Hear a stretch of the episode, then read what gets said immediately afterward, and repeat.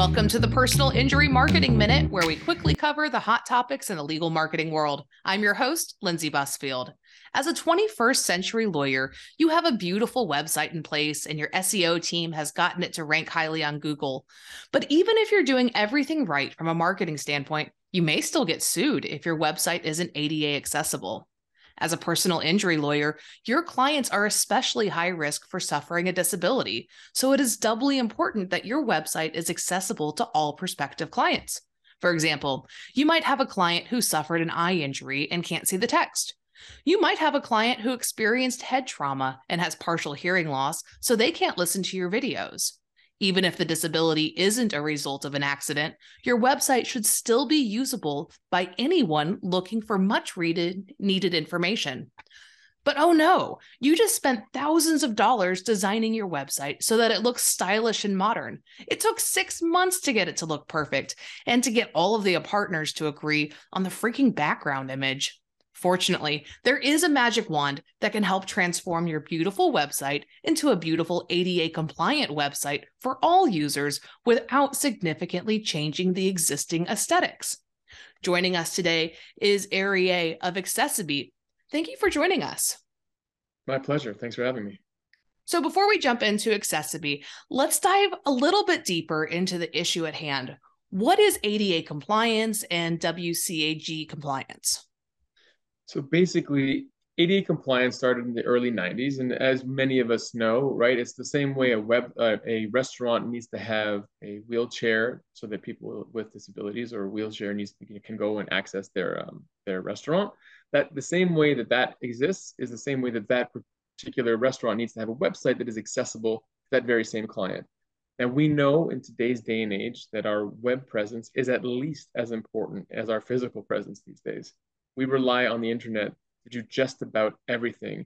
And it used to be, you know, shopping and, and things of that nature. Now it's critical tasks like getting paid or paying our bills, things of this nature. So it has become a social issue uh, recognized by the government and society. And quite honestly, it has risen to the level of a human rights issue.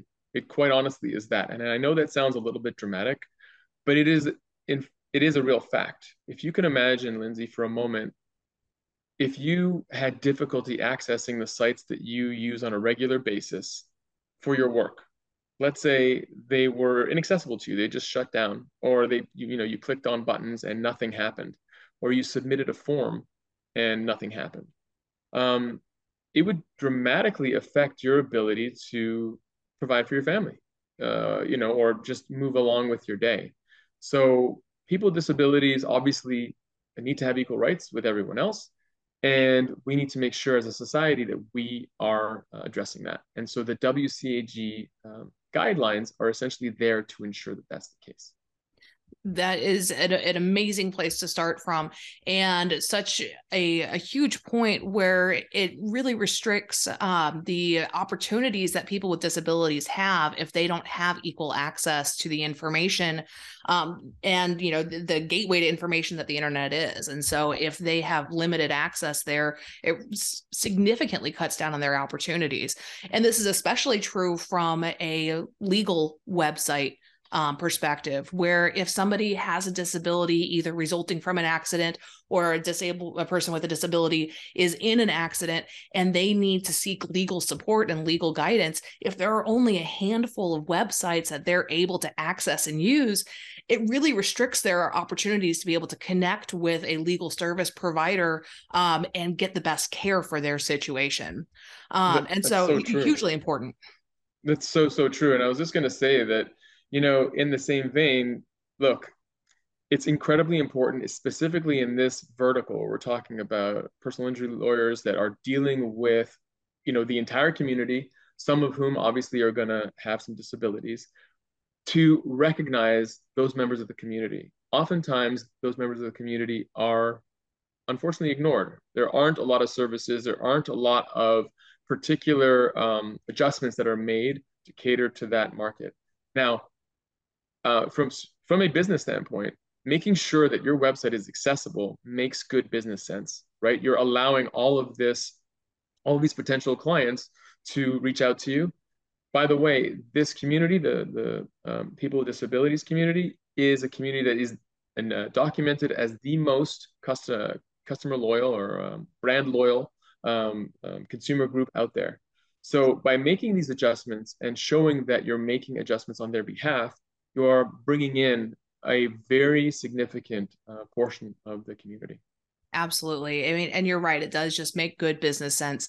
Um, and, you know, even talking about from a, a negative standpoint, um, I know that there have been lawsuits that are filed against lawyers that are not providing equal access. And so, can a lawyer really get sued if their website doesn't meet ADA compliance standards or WCAG regulations? So, absolutely. And oftentimes, you know, we'll talk to a lot of clients and um, they will start to think, you know what, it's it's not going to happen to me. I am a very small business. I'm I'm just one person. I'm whatever it might be. They have a bunch of different um, rationalizations. Tell themselves, look, this is a very unlikely situation. It's very important for people to understand, and, and specifically in this industry, understand that they are as at risk as any other business, if not more, in the sense of small businesses are the ones that are targeted first. That's been our experience. And why why is that? Uh, small businesses sometimes are slower to adopt new technology, right? And they have maybe smaller budgets, so they're, they're a little bit more um, hesitant, which is okay. But at the same time, that also opens them up to some of these issues. And they are also quicker to settle because they don't have the resources to litigate. Now, um, obviously, lawyers and, and your, um, um, your listeners uh, would know very well exactly what we're talking about and exactly this whole situation where you have a handful of law firms that are generating thousands of demand letters and seeing what can happen from a financial standpoint. Um, it's you know I'm not a lawyer, but I I witness this on a you know nearly daily basis where it's a very frustrating, time-consuming, and expensive um, exercise that um, hopefully you know we can mitigate the risk of that happening by by taking some of these measures it is incredibly expensive to try to litigate through this process. And if somebody uh, files a lawsuit or sends a, a letter um, saying that that's what they're planning on doing, um, a lot of law firms really do just immediately buckle and whip out the checkbook. Because even if a lawyer, you know, a personal injury lawyer receives one of these demand letters, um, they might have some familiarity with, you know, what, what their requirements are or how to handle it, but they might not have the bandwidth to go and fight it. Um, but if you have a, um, a lawyer in a different sector who isn't necessarily familiar with the regulations for this for you know disabilities, then they definitely don't have the bandwidth to hire on another lawyer who does have the experience and expertise to come in and fight this. Um, but that being said, is ADA compliance required for uh, legal industry websites or really any websites? Really, it is. For all public facing websites, those are considered places of public accommodation by the DOJ. And as a result, they do need to be compliant. And I would say, in addition to that, for, um, for people in the legal space, this is an, a, branding issue also. Oftentimes, and I would say, again, it's as not, I'm not a lawyer, but I view lawyers as experts in their field. Um, not just specifically whatever specialty that they uh, that they cover, but just as general experts in law. And I think that um, that is a perception that many people hold. And I think it reflects well on them when they are, uh, they kind of have the, their finger on the pulse of all of these upcoming trends in, uh, you know, with regards to legality, this being one of them. So again, I think it makes a lot of sense for, um, for lawyers to present as, look, we understand that this is a new reality in the market, and we are taking steps to make adjustments in that direction. That's great. Um, and I absolutely agree. It just showcases their knowledge, um, their experience, but as well as kind of their human decency when they can uh, incorporate this into every platform that they have. Uh, and so we've obviously been talking about um, ADA and W. CAG as a whole. Um, but what specific issues do legal websites have, or most websites have, um, that lawyers can get in trouble for? Yeah, so there's a few sort of bigger ones that, that are always, you know, good to understand. One of them is what's called alt tags. So alt tags are basically image descriptions. Um, so oftentimes people and developers don't take the time to create alt tags, and that's not a knock on anybody. It's just expensive to do, right? So a lot of people are like, you know what, I'd rather you not do that. Let's let's not spend that uh, in that direction. Um, but if they don't do that, then there's no description for people who are blind. So they have no idea what's in front of them, and their screen reader will just tell them, you know, image, etc. So that's one of the things that um, needs to be addressed. And obviously, AI technology is great at recognition and creating, you know, uh, alt tags on the fly. So that is one of the ways that we address that issue. The other big one I would say is keyboard navigation.